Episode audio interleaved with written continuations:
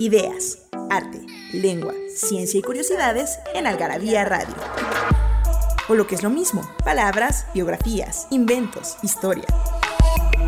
Literatura, efemérides, música, letras, frases, cine. Datos inútiles, entretenimiento y mucho más en esta dosis de algarabía lista para escucharse. Algarabía Radio. Hay taquitos de suadero, longaniza, al pastor, de cabeza, de costilla, de pancita y demás. Pero los mejores son... mmm, taquitos de lengua. Pintarse de colores. Frase coloquial usada cuando alguien se marcha de un lugar, sea de manera espontánea o no. También para decir que una persona huyó de alguna situación incómoda o poco favorecedora para sí mismo. Puede utilizarse como sinónimo de morir. En Algarabía Radio queremos saber lo que piensas. Encuéntranos en Twitter como arroba algarabía y en Facebook e Instagram como revista algarabía. Hola amigazos de Algarabía Radio, de este podcast que transmitimos desde Código Ciudad de México. Ideas, diversión, literatura, historia. Ahora vamos a hablar de historia porque tenemos un programa especial. No habíamos tenido una crisis como la que estamos viendo ahora con el 9. Parece que desde 1929, la Gran Depresión, de eso vamos a hablar. Y para eso nos acompaña desde los controles Daniel del Moral y desde el otro lado, desde su cantón, Gabriel García Yoli. ¿Cómo estás, Gabriel? Muy bien, Fer, ¿qué tal? Pues aquí vamos a hablar de la Gran Depresión, cómo las cosas un siglo después parecen este, pues casi idénticas. No me refiero al coronavirus, sino a la crisis del 2009, estas burbujas inflacionarias de la bolsa de valores, de los préstamos eh, al por mayor, echándolos este, por doquier sin tener ninguna base monetaria atrás y cómo eso pues mandó al mundo hace un ciclo a una gran, gran depresión y de eso vamos a estar hablando.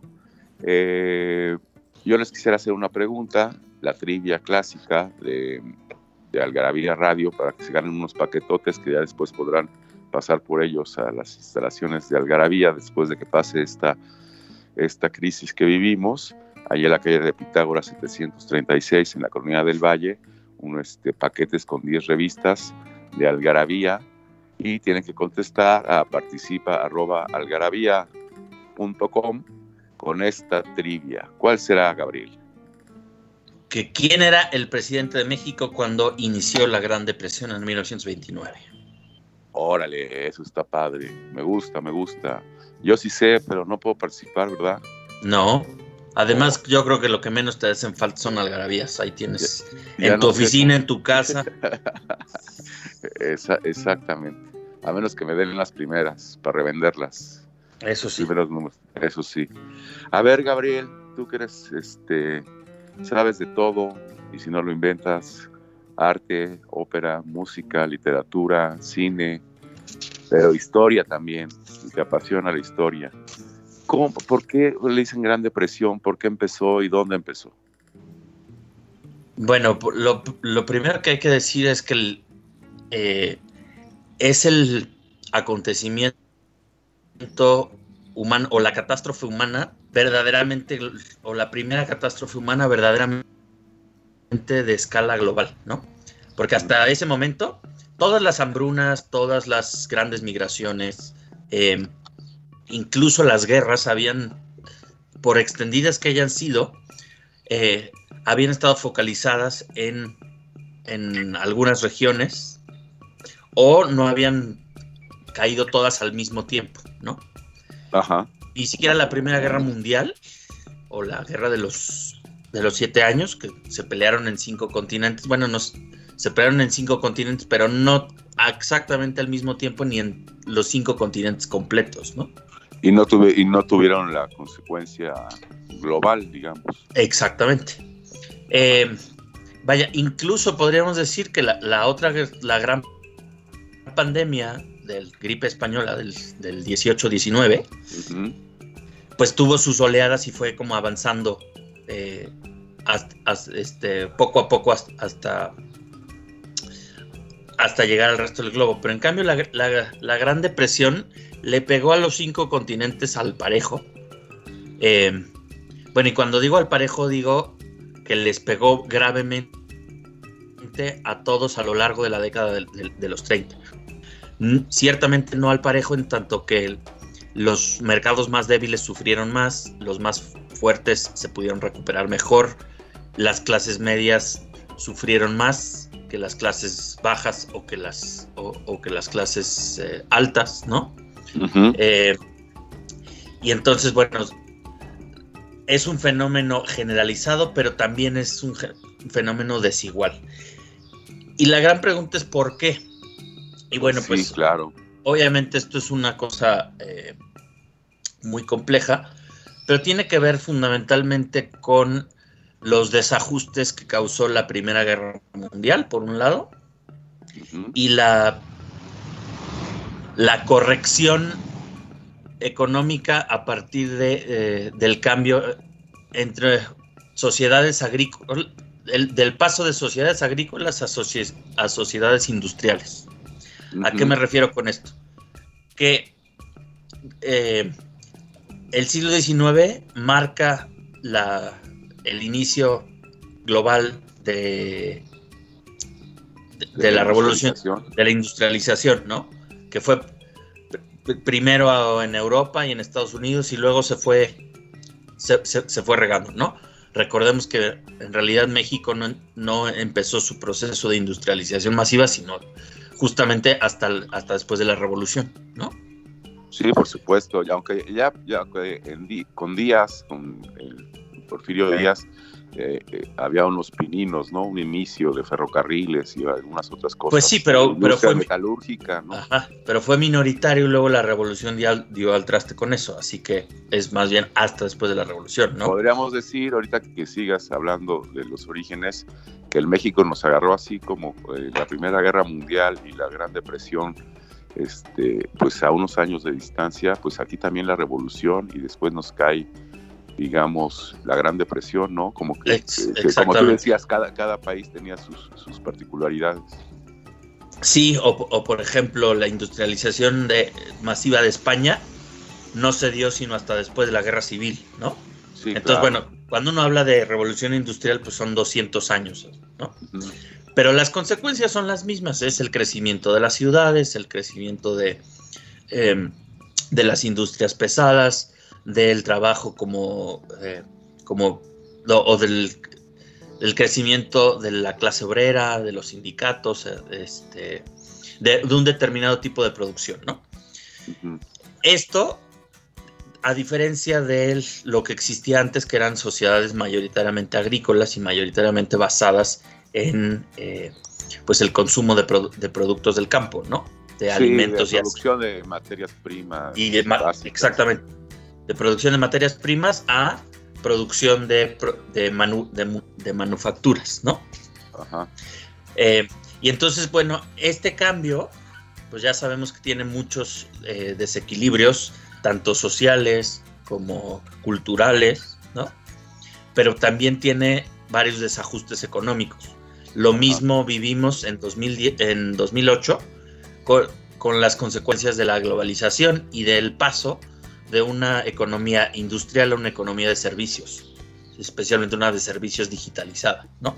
Es algo parecido lo que sucedió en, en 2008, aunque la crisis de, 2000, eh, de 2008 fue completamente eh, o, se inició en los mercados bursátiles, ¿no? una crisis financiera, mientras que la crisis de 1929 es, una crisis mucho más honda y mucho más compleja. No se parecen en realidad las dos, ¿no? Sí, lo que yo he leído es que la, crisis, esta burbuja este, económica, financiera de Wall Street, solamente es un factor, no es lo que, no es lo que, no lo podemos achacar solamente a eso sino que es un factor nada más de muchos más que, que conllevó a la, a la depresión, ¿no? En efecto, después del corte vamos a hablar de eso. Sale, vale.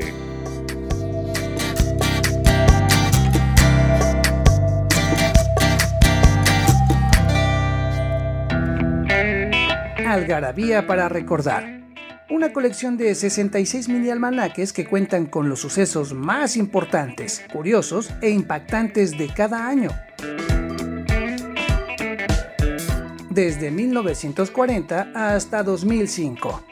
Historia, cultura y entretenimiento, cine, música, deportes, tecnología y ciencia, moda, curiosidades y efemérides.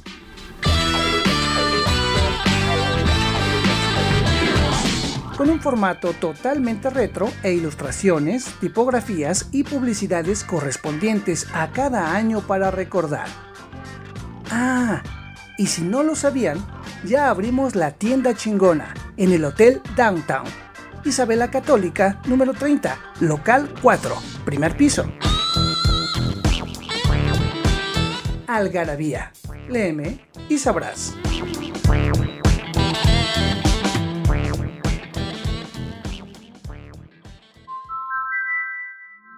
Nostalgia en pequeñas dosis. Algarabía para recordar.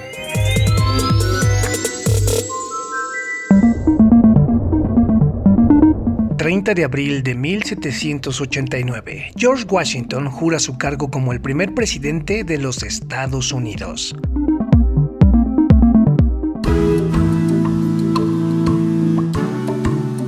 Qué bueno que están de retache, amigochos amigos de Algarabía, estamos hablando de la Gran Depresión.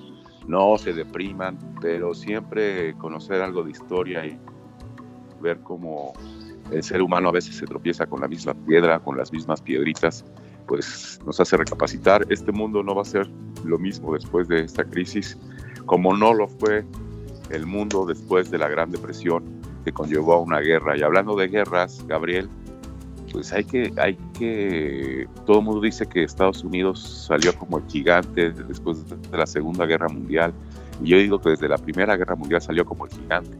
Europa estaba hecha pedazos, vivían prácticamente de los préstamos que les hacía Estados Unidos con los intereses respectivos, y de repente si tu acreedor te pide que le pagues porque él está peor que tú, pues se vuelve una locura, ¿no?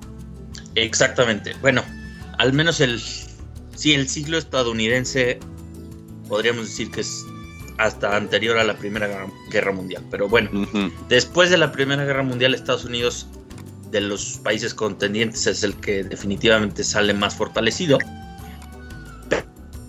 Pero... ¿Qué, tanto participó? No tuvo así gran... tengo esa duda de... digo, sabemos que la participación de Estados Unidos en la Segunda Guerra, ¿no? Fue vital no, en, la, de la primera no tanto. En la, en la, Primera Guerra Mundial su participación militar es, es relativamente poca. Eh, industrial es relativamente poca. Este, pero en, en términos de moral, ¿no?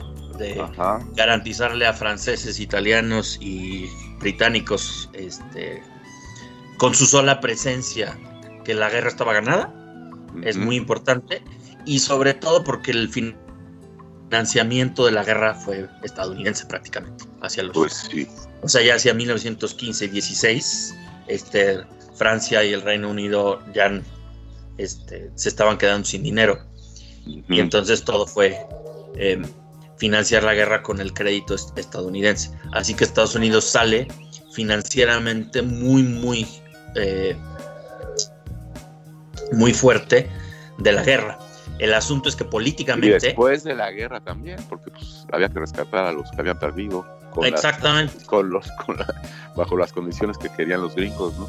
Exactamente. El asunto es que políticamente Estados Unidos no tomó la decisión de inmiscuirse en los, en los asuntos globales, sino que más bien se retiró sobre sí mismo, cosa contraria de, la, de lo que pasó en 1945, donde el orden el orden global de posguerra es, tiene que ver completamente con el compromiso activo de Estados Unidos eh, eh, en, la esfera global. Pero bueno, para no desviarnos de tanto del tema, porque ese es otro gran, gran tema, Sí. eh, es eh, que el- justamente el, el problema, uno de, los problemas va, a- va a estar en ese, en, en la posguerra in- inmediata, ¿no?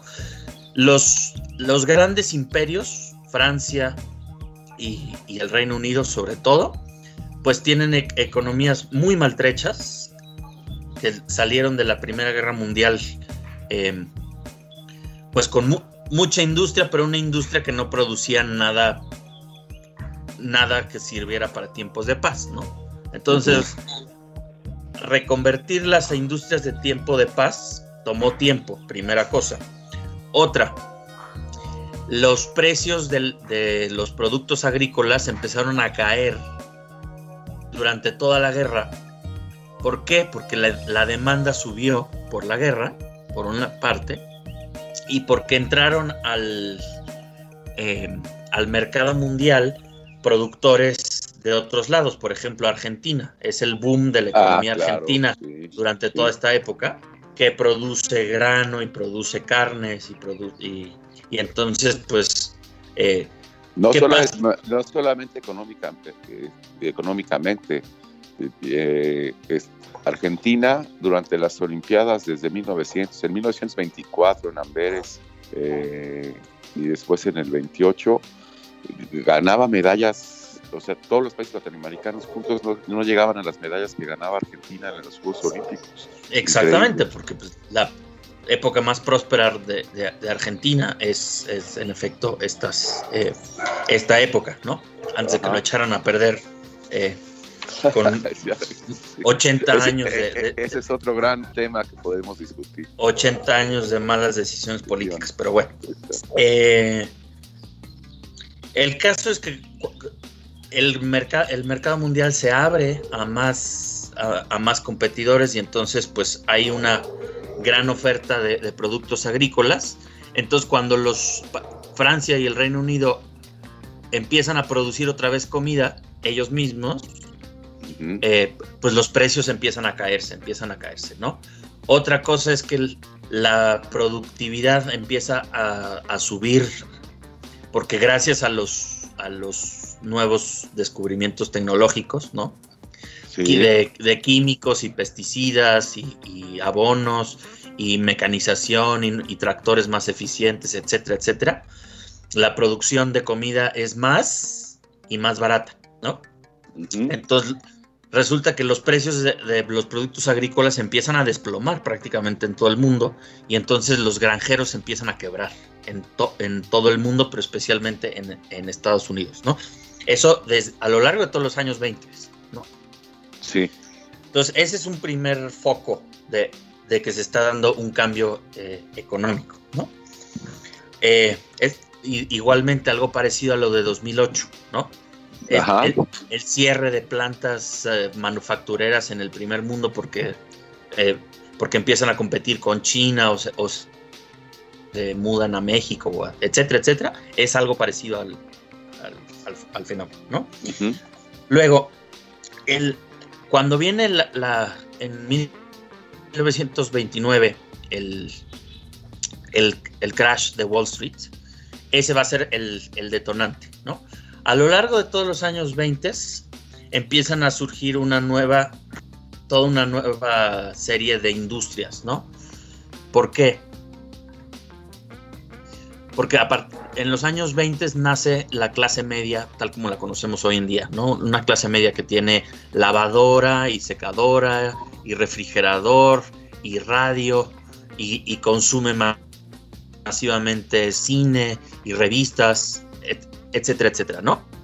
Eh, y todas esas nuevas industrias de, de, electrodomésticos, por ejemplo, pues este lo, eh, lo que nos hablan es por un lado de los, de los salarios, de los nuevos trabajos de clase media, y por otro de, los, de las nuevas empresas que están surgiendo. Y esas nuevas empresas cuando salen a la bolsa, pues generan gran, gran entusiasmo, ¿no? Como, como hoy en día Amazon y Facebook y todas las, las- las empresas de- de- de tecnología. Y luego, como hay un auge eh, bancario en Estados Unidos, pues entonces el crédito se democratiza y entonces el crédito empieza, empieza a financiar no solo la recuperación de, Europa entera, sino, el, sino a, financiar el, la recuperación este, o la creación de esta clase media, ¿no? Empiezan eh, el crédito eh, para que saques un coche a crédito, para que compres tu radio a crédito o para que incluso participes en la bolsa a crédito, ¿no? Y entonces empieza eh, a sobrecalentarse este, este mecanismo de, Sí, porque había, gente que, gente de plano de a pie, que le entraba a la bolsa con lo poco que tenía, ¿no? Exactamente. Y ahí está como el, el detonador. Pero ya tenemos que ir al corte otra vez. Sal y vale, ahorita vemos y hablamos algo de México. Libros que hablan de lo que todos hablan, pero nadie escribe. Algarabía Libros.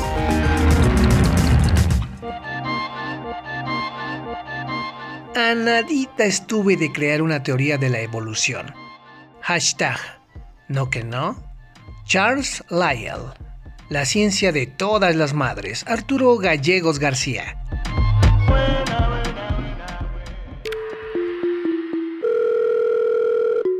¿No sabes dónde saciar tu algarabía adicción?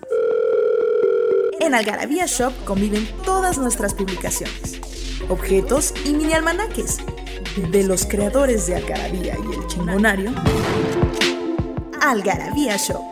Palabras para llevar www.algarabíashop.com.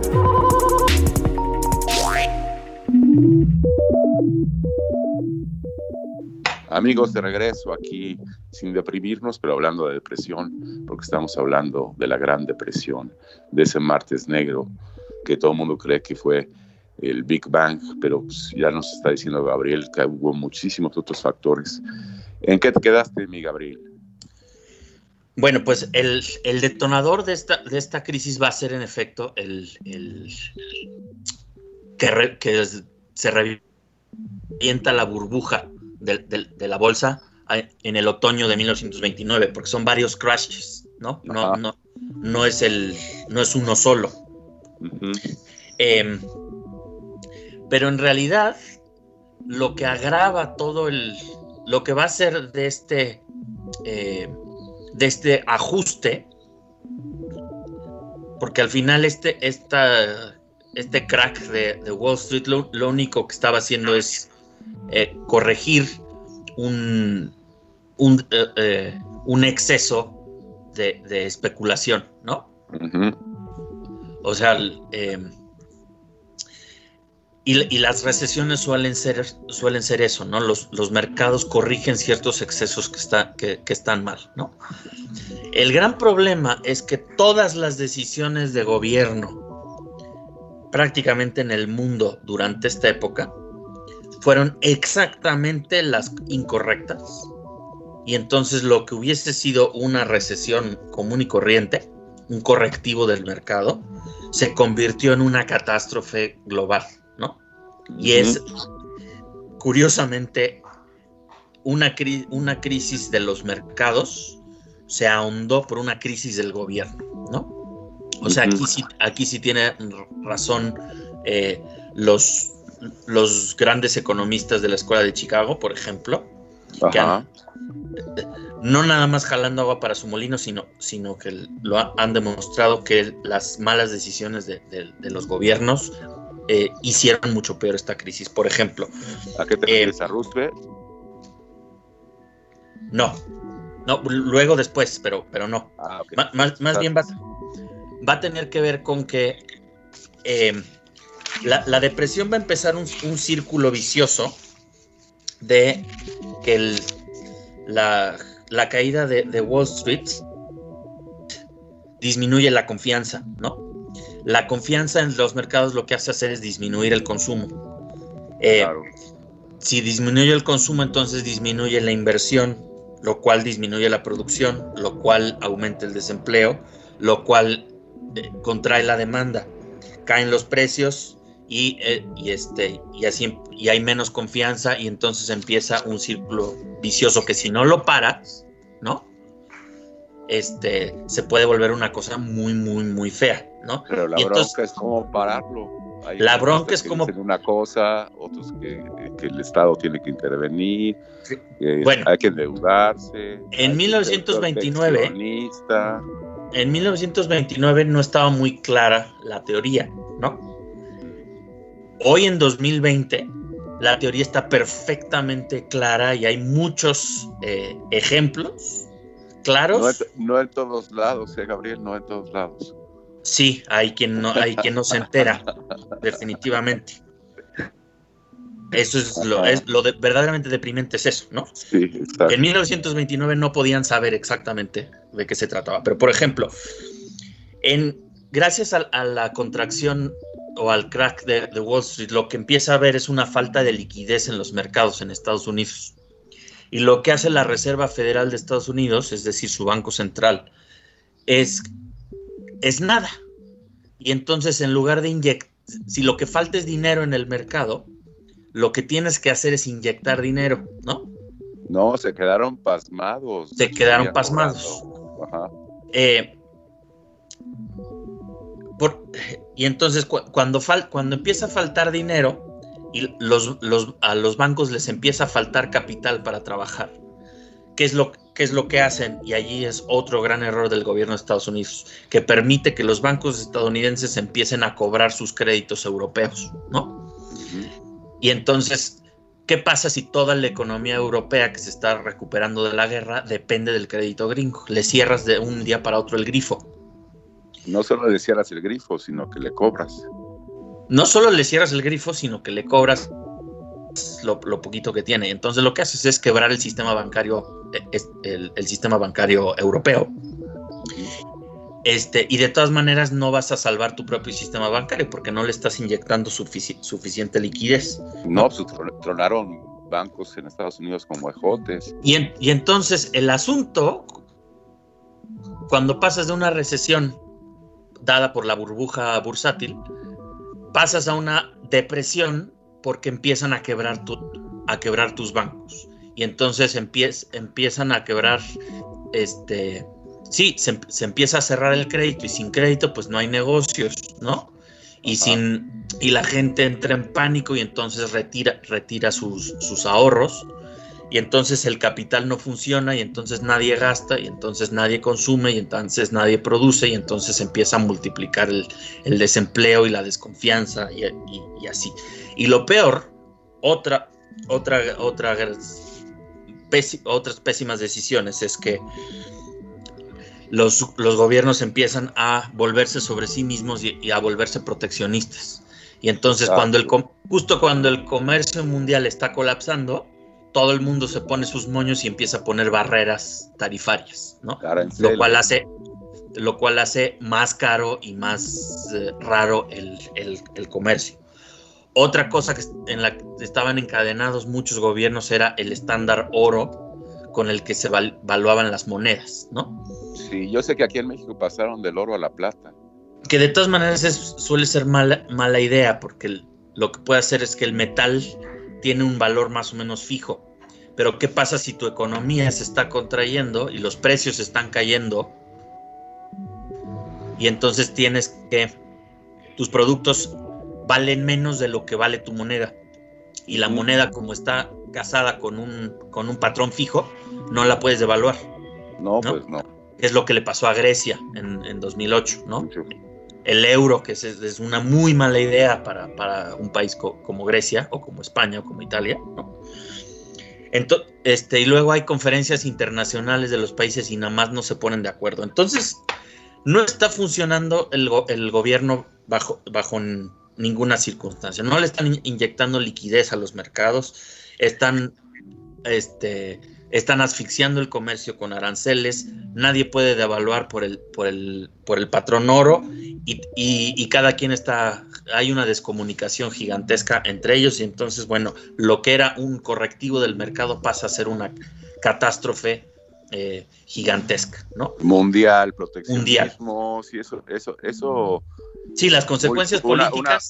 Una, base, una este, duda muy básica. ¿Estos proteccionismos llevaron a los nacionalismos? Sí, exacerbaron los nacionalismos, por supuesto, exacerbaron las, las, opciones políticas eh, radicales, eh, le, pusieron un, este, pues desacreditaron al capitalismo, desacreditaron a la democracia, porque aparentemente, por ejemplo, la Unión Soviética estaba creciendo económicamente porque estaba aislada del resto del mundo, ¿no? Entonces parecía que el sistema soviético era un éxito, o cuando llegó eh, Mussolini o, Hitler y tomaron medidas radicales en, sus propios países, pues aparentemente era una reivindicación del, autoritarismo, ¿no? Este, porque además, acordémonos que en los años 30 no había estado de bienestar, entonces no había, eh, no había una red de seguridad social, ¿no? No, había seguro de desempleo, no había pensiones para ancianos, eh, no había salubridad pública. Eh, este, entonces, lo único, las, las instituciones de beneficencia privadas pues estaban completamente eh, rebasadas y los gobiernos pues no estaban, pues no tenían los mecanismos para paliar esto, ¿no? Bueno, lo ¿cómo se arregla? Entonces solamente una segunda guerra mundial nos puede salvar. Pues lo que, en, lo que acabó con la depresión, definitivamente lo que acabó con la Gran Depresión en definitiva fue el crecimiento por la Segunda Guerra Mundial. El New Deal de, Estados Unidos lo que, lo que hizo fue poner, empezar a crear esta red de seguridad y empezar a gastar, eh, que el, Estado eh, inyecte liquidez y empiece a mover los mercados eh, artificialmente, ¿no? Porque la, corrección de los mercados sucede siempre, pero sucede a largo plazo. Y lo que decía el gran economista de, las depresiones, es Lord Keynes, era, pues sí, a largo plazo el mercado se, corrige, pero a largo plazo estamos todos muertos, ¿no?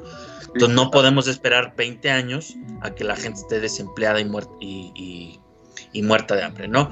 El asunto aquí es que hay que intervenir rápido y a tiempo, como se hizo en México en 1995 y en Estados Unidos en 2008, que es que evitaste que, que, quebrar tu sistema bancario, porque cuando quiebra, quiebra, tu sistema financiero y bancario, entonces es cuando pasas de una recesión a una eh, depresión. El Estado tiene que intervenir en estos momentos a fuerzas. ¿no? Pues es, por, eso, por, eso, es el Estado.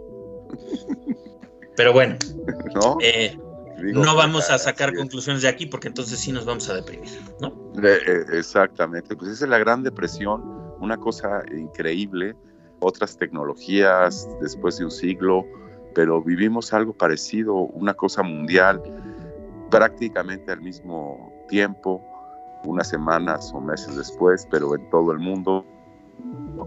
Y hay que tomar este, conciencia y tomar medidas y cuidarse y no especular. Este, pues a mí me queda mucho más claro, mi Gabriel, porque yo no, no, no sabía tanto. Qué bueno que me junto contigo. Bueno, pues ya nos tenemos que ir, Fer. Bueno, pues gracias, gracias Daniel, gracias Gabriel. Ahí nos vemos en, otros podcasts de Algarabía. Gracias, Código Ciudad de México. Ahí nos vidrios.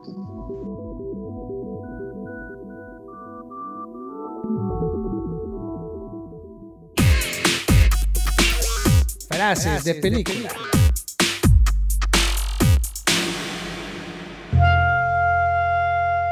No eres muy listo. Eso me gusta en un hombre. Tomado de la película Cuerpos Ardientes, 1981, dirigida por Lawrence Kasdan. Nos hicimos de palabras y se las pusimos a todo lo que pudimos.